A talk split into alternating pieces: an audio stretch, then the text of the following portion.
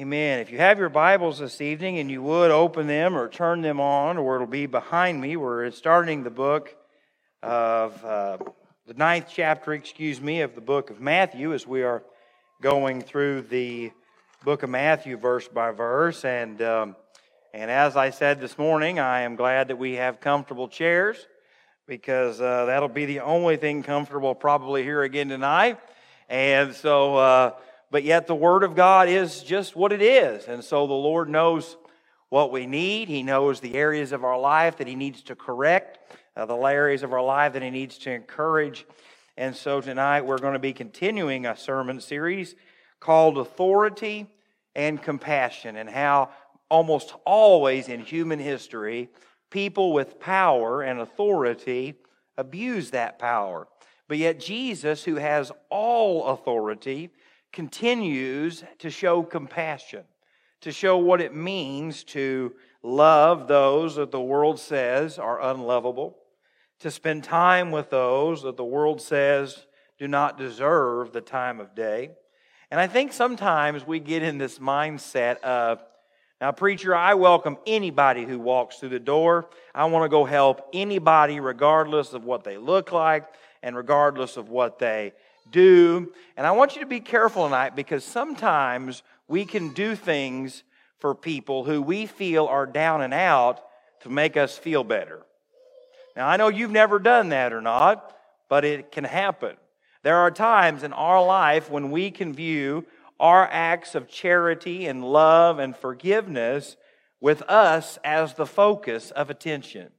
And so, um, uh, my kids were informing me this last week that they had given a homeless person $5 and they were just so happy and they were just so excited. And my first response was, as you know, got scammed out of five bucks probably. But um, then I asked him, I said, Well, if it was so special to you, why did you have to tell me about it? The Bible says that we should do good and not let anyone see what we did. And so I was, I was talking to one of my children. I said, What do you think about that? She goes, It made me really happy to see a homeless person. Did you catch that? Because literally that's what they're always looking for is I want to see a homeless person so we can give them something. I said, "Did you ever think about praying that maybe that person wouldn't be homeless?" Well, no. You see, in their mind, they want to do good, and they did do good, but if we're not careful, we can be like that child. We can see that as long as we can meet people's needs, that we are relevant. You see, we are watching a day and age when the world says that the church is not relevant. You see, worshiping like tonight to the world is not relevant. But I can tell you, if there was one place on this world that I wanted to be on Sunday night, of this week, it was here. And some of you who've been skipping out on the choir. You know that once you start, you got to keep going, all right? And we'll make more room on Sunday morning for you. But it's true. And so the world says, well, worship's not important.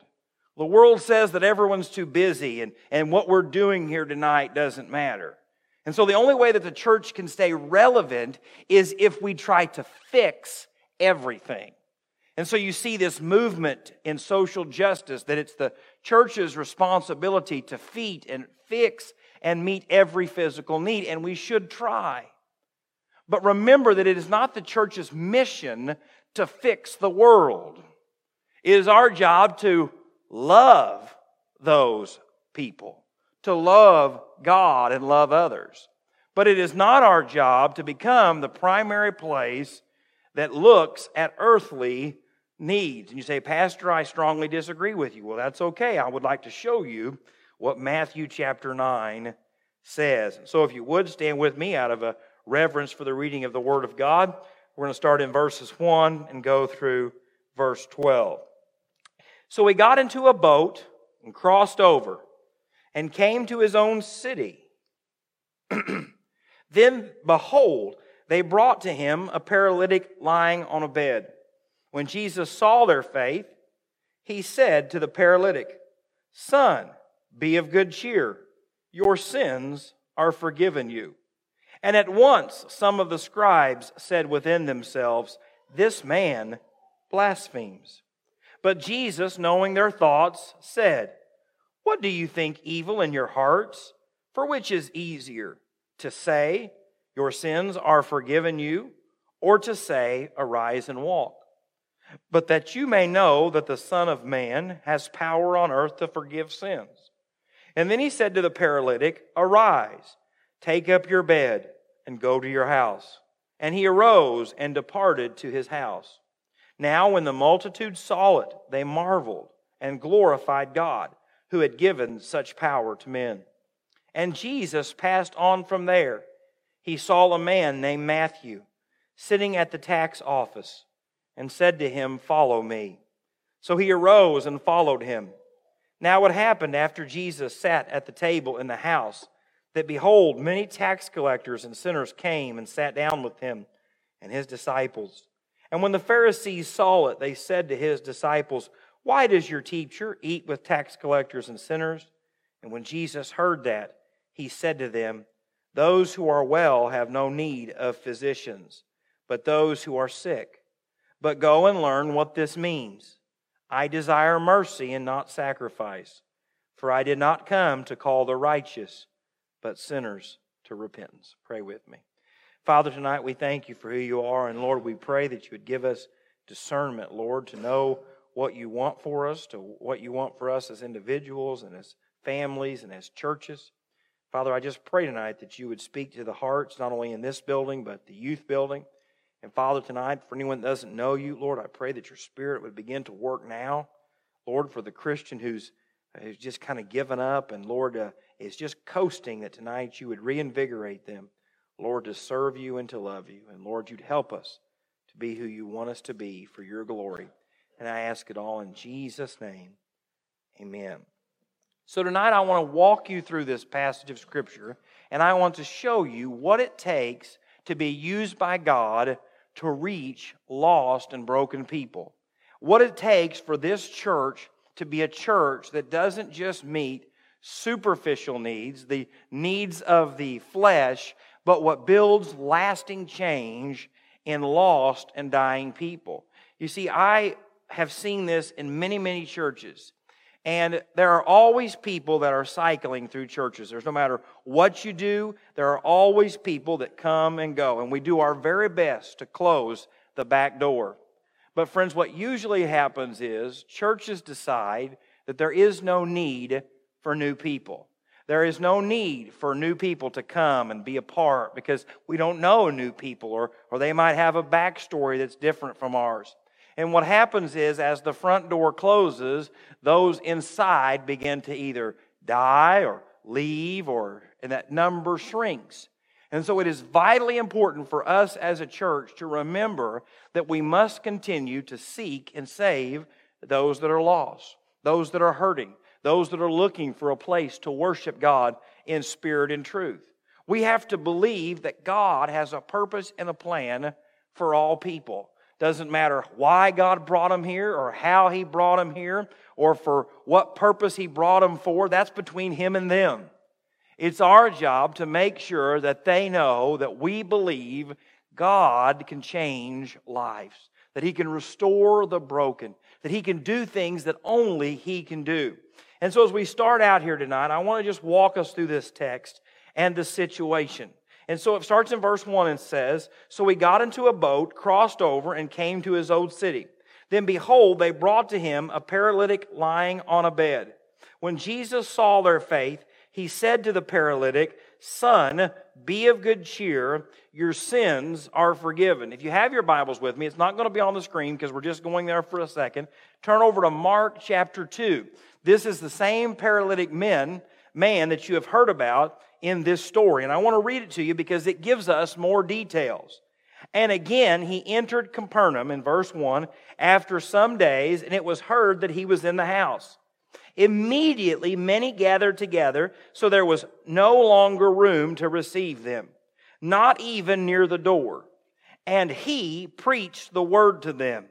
When they came to him, bringing a paralytic who was carried by four men. And this story is starting to probably become familiar.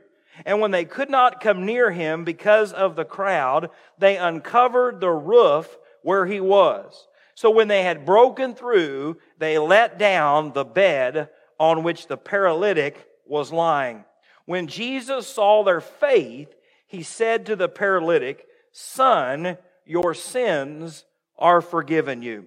And so I want you to hear this because we see in this passage of Scripture that these individuals just didn't do this for their well being, for them to brag about it. They loved this person and they really believed that God could change them.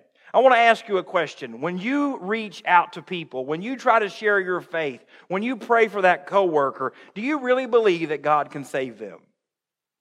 Do you really believe that God can change them? Because I think most of us in our heads say, oh, yeah, God can change them. Oh, of course, God could save that person. But if we were really, really honest, it's been so long for some of you, or if you've never led someone to Jesus, that you don't think God can use you to be a part of that. You don't believe it. You say, Oh, Jake, I love it when people are baptized. I love it when, when people make professions of faith. I love it when people join the church. Absolutely, we do, and we're thankful for that. But I'm telling you, if you have never had the privilege of leading someone to Christ, or it has been many, many years, there is something that will happen to you. You will start to doubt whether God can. You say, Oh, not me, Jake. I've never had that doubt. That's okay. I hope that is true, but I highly doubt it.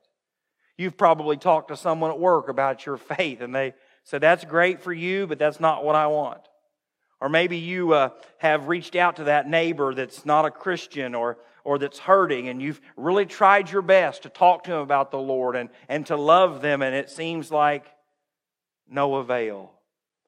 But you see, these men believed that if they could get their friend to Jesus, that Jesus could change his life. And friends, you have to believe that. That if you will share the gospel with people, if you will live your faith so that they can see what Jesus has done to you and for you, then friends, God can make a difference in their life. Most of us are scared to tell people about Jesus because we're afraid that people will then evaluate our lives. It's hard to tell people, you know, Jesus can take every bit of worry and anxiety away from you. And the people you work with, like, man, you got more worry and anxiety than anybody I've ever seen. Or you can talk about, oh, God can give you a peace that passes all understanding. And they look at us and be like, well, ain't a lot of peace in that life.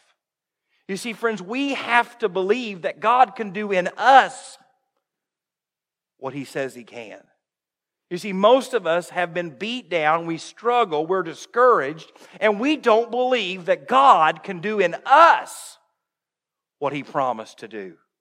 Most of us have been discouraged by external forces or internal struggles or things that happen that we're so overwhelmed that we are just like this. If I can just get to heaven, if I can just make it. And friends, I believe that's how you ought to live. I'm ready to get to heaven. I'm ready to go to heaven. I'm ready for the rapture to happen. If I fall over right here in this spot tonight, I'm ready to go.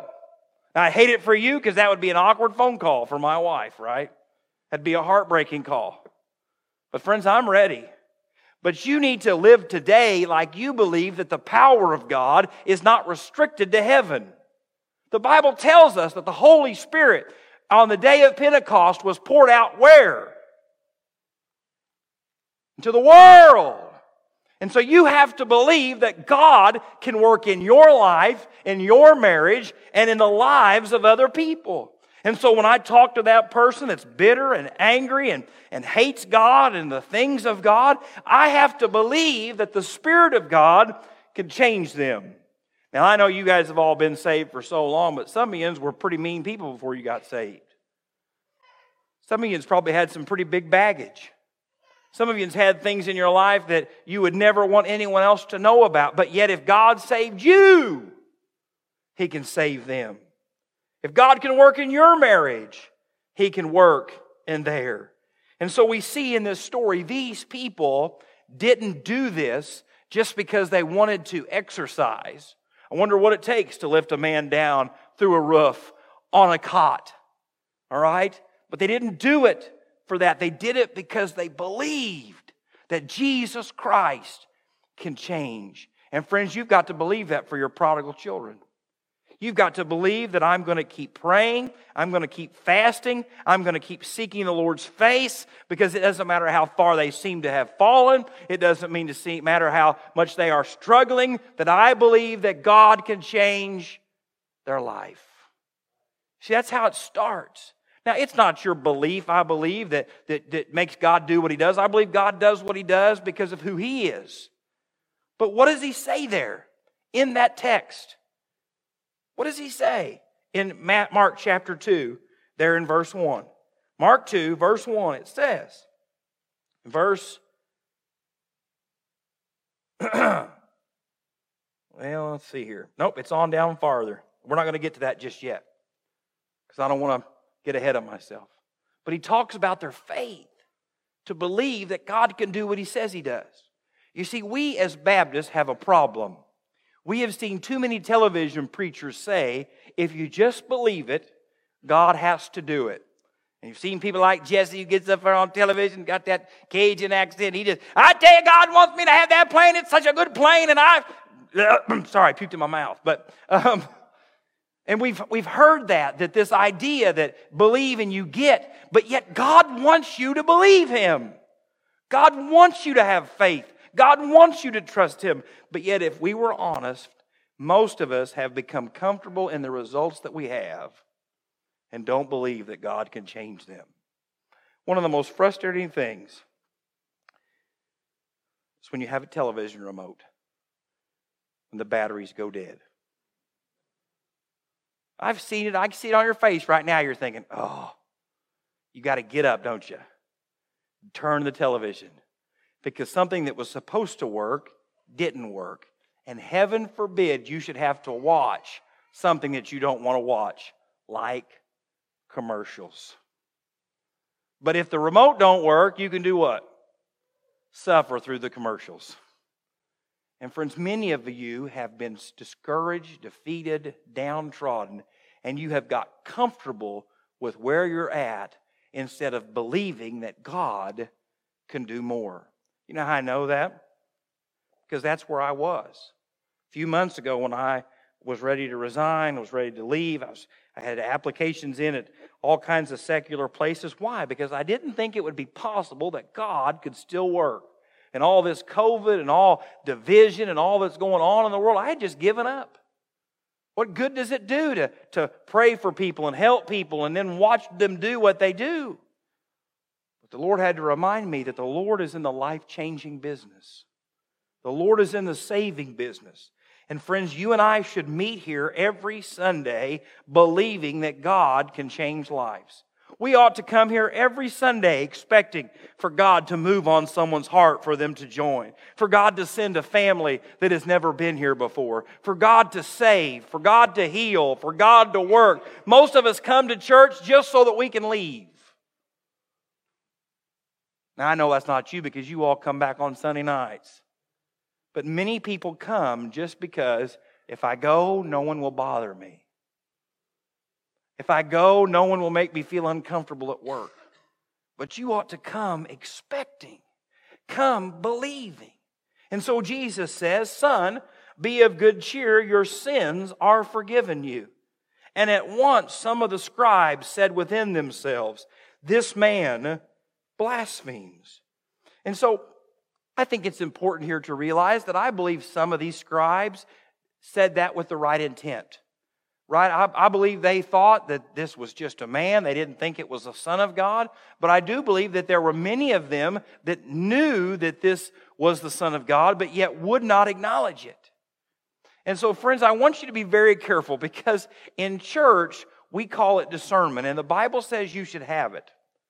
But I want to caution you because many times our critical judgmental spirits are what we have and we call it discernment. It's kind of like when prayer request time becomes gossip session. That's all right. I don't mind upset you. I told you it was going to get uncomfortable.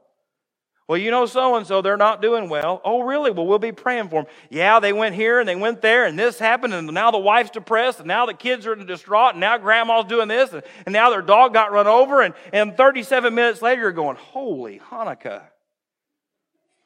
Friends, it went from a prayer request to a gossip session. And sometimes your prayer request times are someone else's celebration.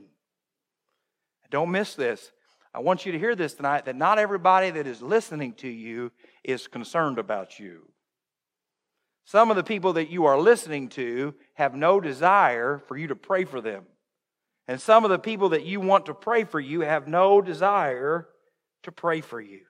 Look what it says here in verse 4. But Jesus, knowing their thoughts, I could have swore we heard about this this morning, but said, Why do you think evil in your hearts? For which is easier to say, Your sins are forgiven you, or to say, Arise and walk? But that you may know that the Son of Man has power on earth to forgive sins. And then he said to the paralytic, Arise, take up your bed, and go to your house. And he arose and departed to his house. Now you ask yourself this question if you're me. Why didn't he just say that in the first place and avoid this whole argument?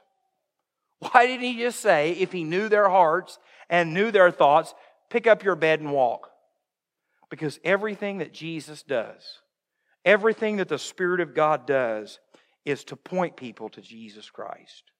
To make you and I have to make a decision whether to reject Him, whether to love Him, whether to deny Him, whether to embrace Him.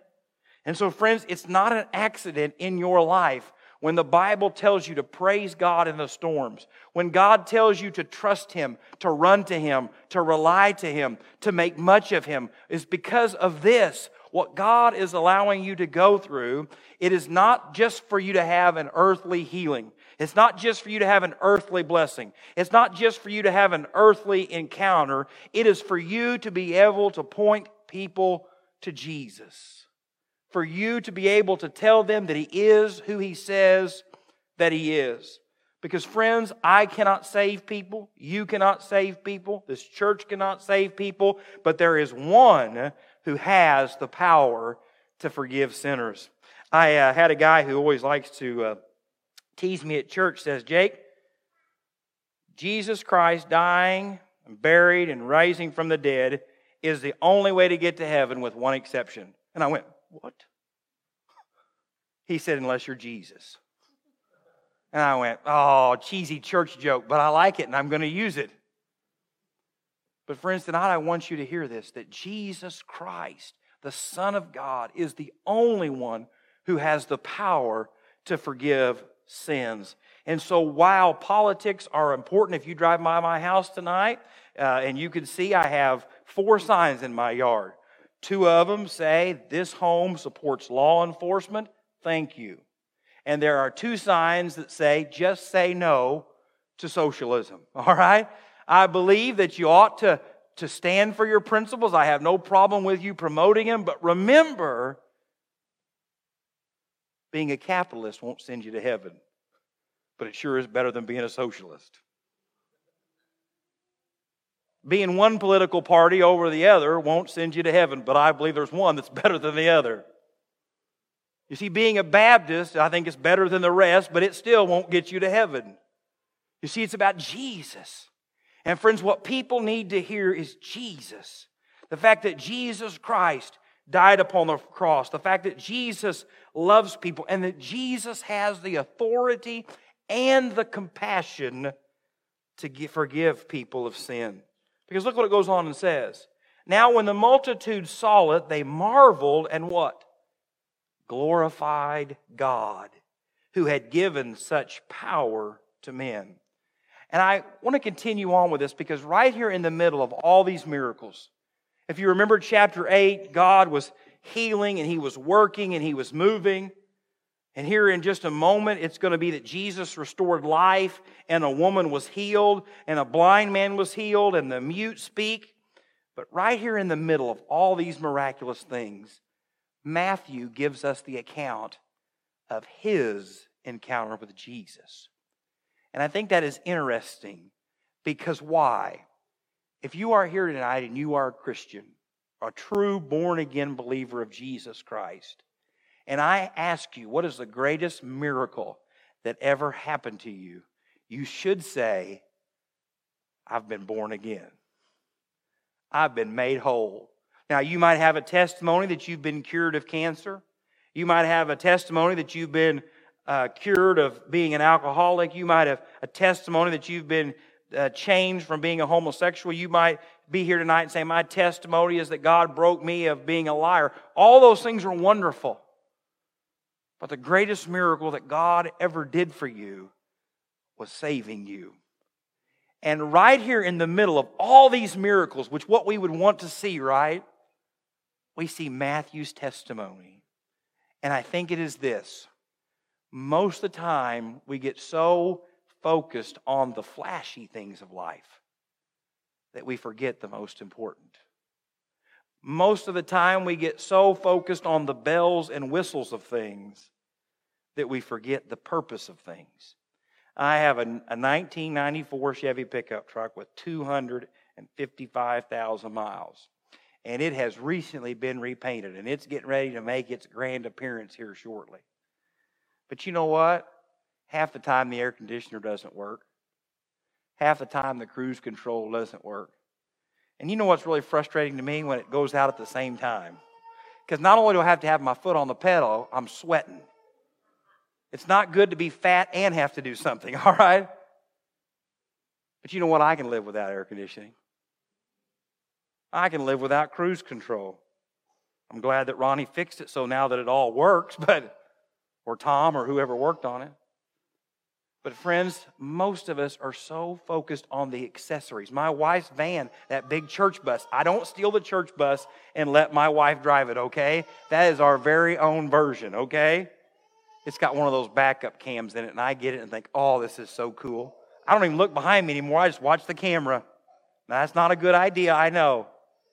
Right? And some of these cars, they got more bells and whistles that you can't even get out of your driveway. You're pushing buttons and it's honking and it's beeping and it, and but it's always supposed to get you from one point to another as safely as possible. And most of us want to see God do things that are wonderful, that are flashy, that catch everyone's attention. A few years ago, I'm going to get myself in trouble, but I, am not worried. There is a certain area in town that you drive under that collects water. We call it the viaduct. One year we spent days weed eating it, painting it, cleaning it, making it look the greatest thing you've ever seen.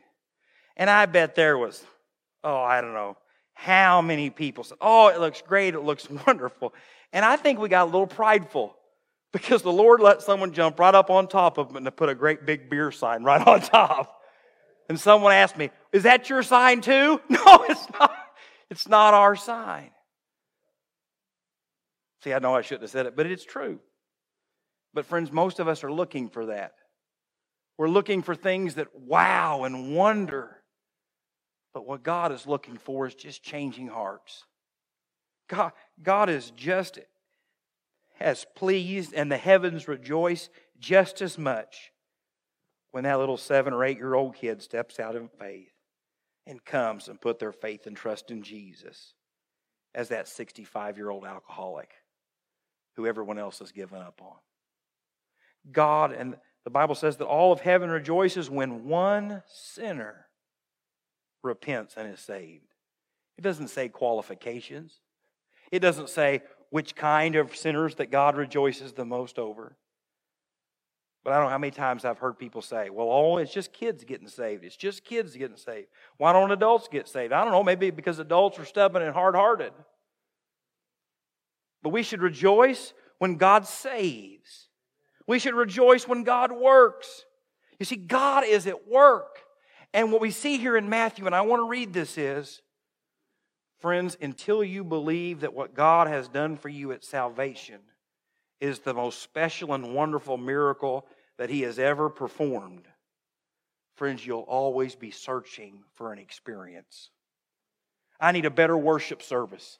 I need a better song leader. I need louder music. I need better preaching. I need cooler lights. I need all of these things. And what Jesus wants you to know is that when He saved you, it was enough. Now, I'm not saying you don't need all those other things, but listen to what it says here in verse 9. As Jesus passed on from there, he saw a man named Matthew sitting at the tax office, and he said to me, him, Follow me. So he arose and followed him. Now it happened as Jesus sat at the ta- table in the house that behold, many tax collectors and sinners came and sat down with him and his disciples. And when the Pharisees saw it, they said to his disciples, Why does your teacher eat with the tax collectors and sinners? When Jesus heard that, he said to them, Let's stop there. Do you find it interesting that in the first point, he knows what they're thinking, and in the second part, he hears it? I find that very interesting. And I think it is because of this. Sometimes we've told ourselves that as long as I tell you what I'm thinking, you ought to be okay with that. Not everything you think ought to come out of your mouth. And lots of things are said in the church by people that go to church that should never be said. Doesn't matter if it's true or not. Doesn't matter if what you feel or not. And what I think we see here is that a judgmental heart is known by God. A critical spirit is known by God, whether you say it or whether you think it. That's why the Bible says when sin starts and then it gives birth and it desires, then it works its way out. Right? Out of the mouth comes the abundance of the heart. Some people say, well, I'm not critical about everything, I'm just critical, critical about the right things. You will be known by what? Your fruit. And can a tree produce both good fruit and bad fruit. And so that song that I was reading from you this morning finishes up like this. And I didn't want to read it this morning because I know I'd be talking about it tonight. Talks about the fact that everybody else is a hypocrite. There's no one else that can be saved but me. And so he quit the church and started praying. And as he looked around, he started to realize that maybe the problem wasn't everybody else, but the problem was me. And he says, as I bent down and prayed, I realized the only shoe that this fit on was me.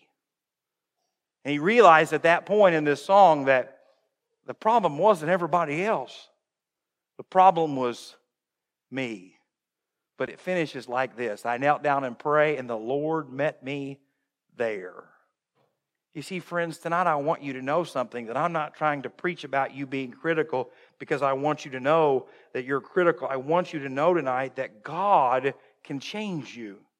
God can give you a spirit that loves people, that loves church, that loves the things of God, that's not burdened by those that are broken or hurting. Because look what it says here in verse 12. Then Jesus heard that. He said to them, Those who are well have no need of a physician, but those who are sick. But go and learn what this means. I desire mercy and not sacrifice for I did not come to call the righteous, but sinners to repentance. And so we see this identity that Christ is telling them that you who think you're well are not going to be helped. You who think that you have it all figured out are not going to be made right. And this is where, in every single sermon, a pastor scolds the congregation for thinking they're better than lost people. But I want to tell you something tonight that I think that truly saved people with the Spirit of God in them know that we're not better than anyone. And tonight, if you have a serious judgment problem with looking down on other people, it's because maybe you've never experienced what it looks like to be rescued from your sin. You see, Jesus tells them that he wants them to show mercy and grace. You say, well, Pastor, we're friendly church. We talk to everybody that comes in. Well, I would say we're not as friendly as we think we are. But two, I want you to know that loving hurting and broken people, loving the people that Jesus is talking about, takes more effort than speaking to them at church on Sunday. It means taking a 2 a.m. phone call for the third time in a month because the husband has come home and is, is messed up and he's laying in the yard. It's, it's taking that phone call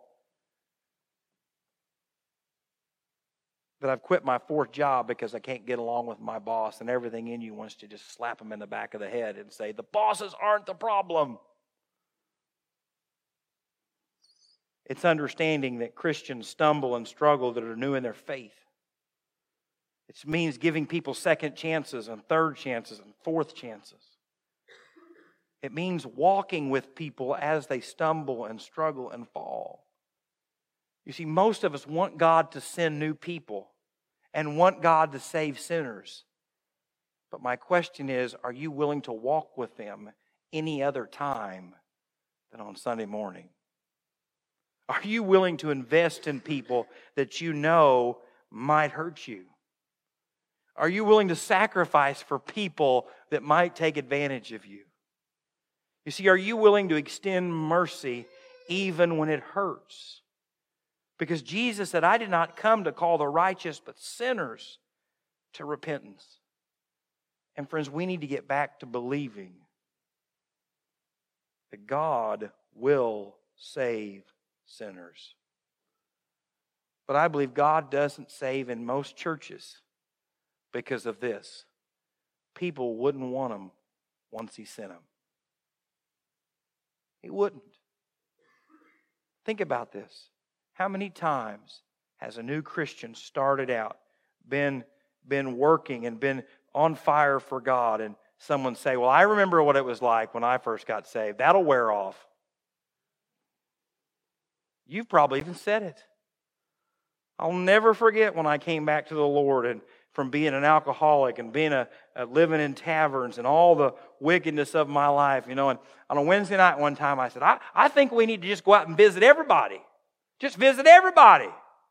Someone said, Oh, we've tried that visiting people and it just don't work. And most churches don't try anything because they've tried it and it didn't work. And so tonight I want to challenge you with this. I want to challenge you this week to take a step of faith and do something that you've tried before, even if you didn't think it worked. And this is the reason God does not require you to produce results, He asks you to be obedient. You say, Jake, I've, I've invited 72 people to church and no one's ever came. Maybe next time, tell them about Jesus. Just ask them, what do you believe about heaven? What do you believe about what's going to happen to you after you die? Now, I wouldn't lead with that question because people might think you're a mass murderer, okay? But I want to challenge you this week as a husband. Maybe, maybe you say, Well, I'm, I'm going to extend grace to my wife, but I know that if I do that, she's just going to take advantage of it.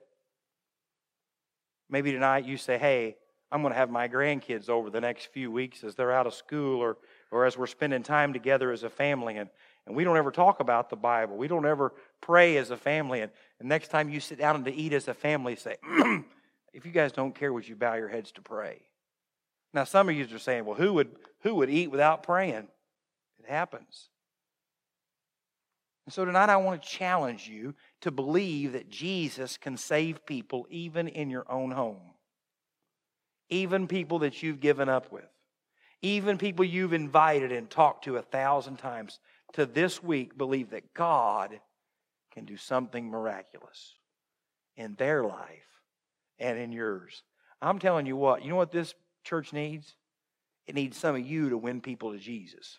I uh, I sit right over there, it's no no secret. And during the song service, I sing as loud as I can, and usually I don't even sing the right words. I close my eyes, and Jamie's on a verse, and I'm on a different verse, and I don't even care. You know why? Because I long ago realized that coming to church and lip singing is no fun. It gets nothing.